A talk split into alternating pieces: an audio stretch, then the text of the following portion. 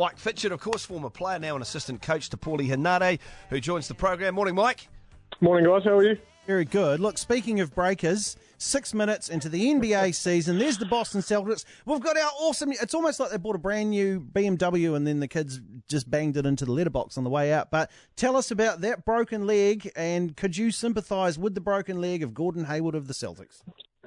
Well, I'm lucky. I, I mean, yeah, I can empathise. I'm, I, I'm lucky. I can't sympathise. I've, I've actually had a hip replacement myself, but it wasn't due to a um, due to a freak injury like that, I, I managed to stay away from, from watching it. The guys were watching in the office, and I wasn't wasn't looking. And then I stayed away from it. And then I'm watching the news last night, and they put it on without without any uh, warning to me. So um, I was trying to avoid it. Obviously, we had Akil Mitchell with his eyeball Yeah. um, issue last last year, and man, these these freak things happen. But I just, uh, you know, I hope he can get back.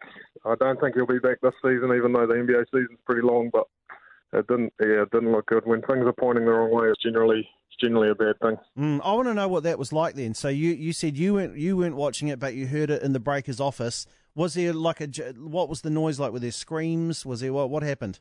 Oh yeah, Flavo and Henare, they were in the coach's office watching the game, and yeah, I was in the next office over.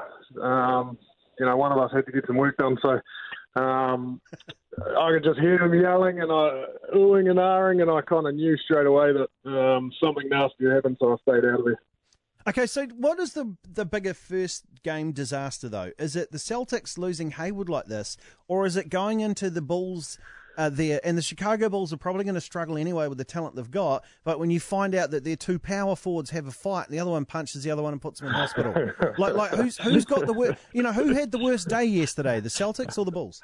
I mean, certainly the Celtics, unless the guy, unless Mirotic is um, the guy punched him in the leg and his leg broke and he couldn't play for the whole season, then definitely the definitely the Celtics. That that injury will mean something in the context of the season. The uh, like you say, the Bulls are the Bulls are pretty rubbish this season. So a little trip to hospital after a, a bit of a fracas in practice is probably nothing. How many times would you have rolled your ankle in your career? Oh yeah.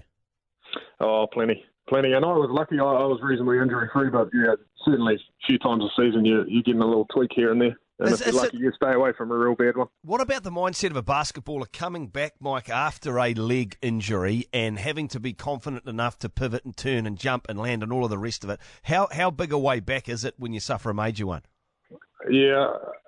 Again, I was lucky I didn't have to deal with it, but guys I've talked to, it does take a significant amount of time um, to have confidence in those jumping actions because, um, you know, he was going up for an alley oop, and that's that's part of his game. That's part of everyone's game in the NBA. And if he if he's not confident doing that, um, you know, game planning for him is uh, becomes a lot easier.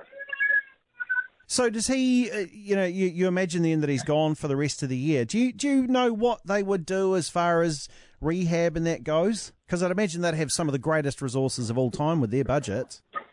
Yeah, I don't know specifically for that injury. Thankfully, I haven't, I haven't, we haven't had a player have to deal with that. I know when Steve Adams, um, he broke his wrist, I believe, in the playoffs, and he was in surgery. I think he had, it happened in the first half. He was in surgery before the end of the game, um, and already had it scanned. You know, the facilities the NBA have, they got great doctors, but uh, you know, they're either a blooming ambulance straight to the straight to the hospital, and they're getting things worked on straight away, or a helicopter straight to the hospital, whatever it takes. They're going to get him. Um, you know, they they would have had him in surgery last night, and um, I see he's already tweeting this morning saying thank you to everyone for their thoughts and everything. So um, I'm sure he's on the road to recovery already. I, I can hear a young child with, with their hands over their ears saying, Please, Dad, stop talking about broken legs.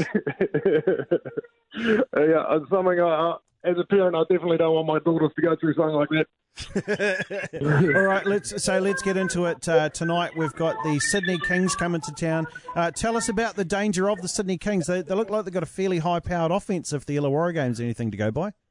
Yeah, when they get rolling, Perry Ellis is very difficult to stop. That was his, his best game in the NBL um, so far. Obviously, they lost Kevin Lisch, but which is a, a huge loss. But sometimes, um, you know, that frees up their other guys just to have confidence. Jason Cadee will probably start now. He'll come come into the game and know that hey, I've got 20 shots I can take. Um, and Andrew Gaze isn't going to sub me out of the game if I, if I miss a couple because the the backup isn't necessarily there. So confidence those guys can have with a bit of a shorter rotation. Obviously, there's disadvantages, but um, those guys can shoot the ball with a bit of impunity. So um, offensively, those guys are going to be really tough and, and a very short turnaround um, since playing us last week.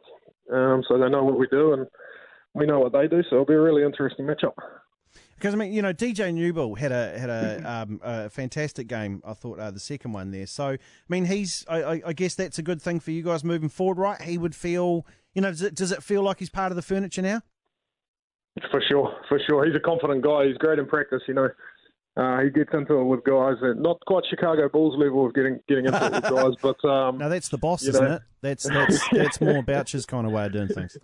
Boucher and Henare, yeah, they're, they're setting a tone, but um, no, he he he's um, settling really well, and good things happen when we put the ball in his hands. So so he'll get plenty of touches, but I mean, we don't we don't need them to score twenty. Well, hopefully we don't need them to score twenty two every night. We can um, spread that scoring load across a few different guys. But if it's not him tonight, we're confident it'll be someone that steps up and and puts some points on the board for us. You're too young to have a hip replacement, Mike. Yeah, yeah, and that's what I thought. hey, Mike, thank you very much. It is the uh, the Breakers up against the Sydney Kings there, four time champion New Zealand Breakers.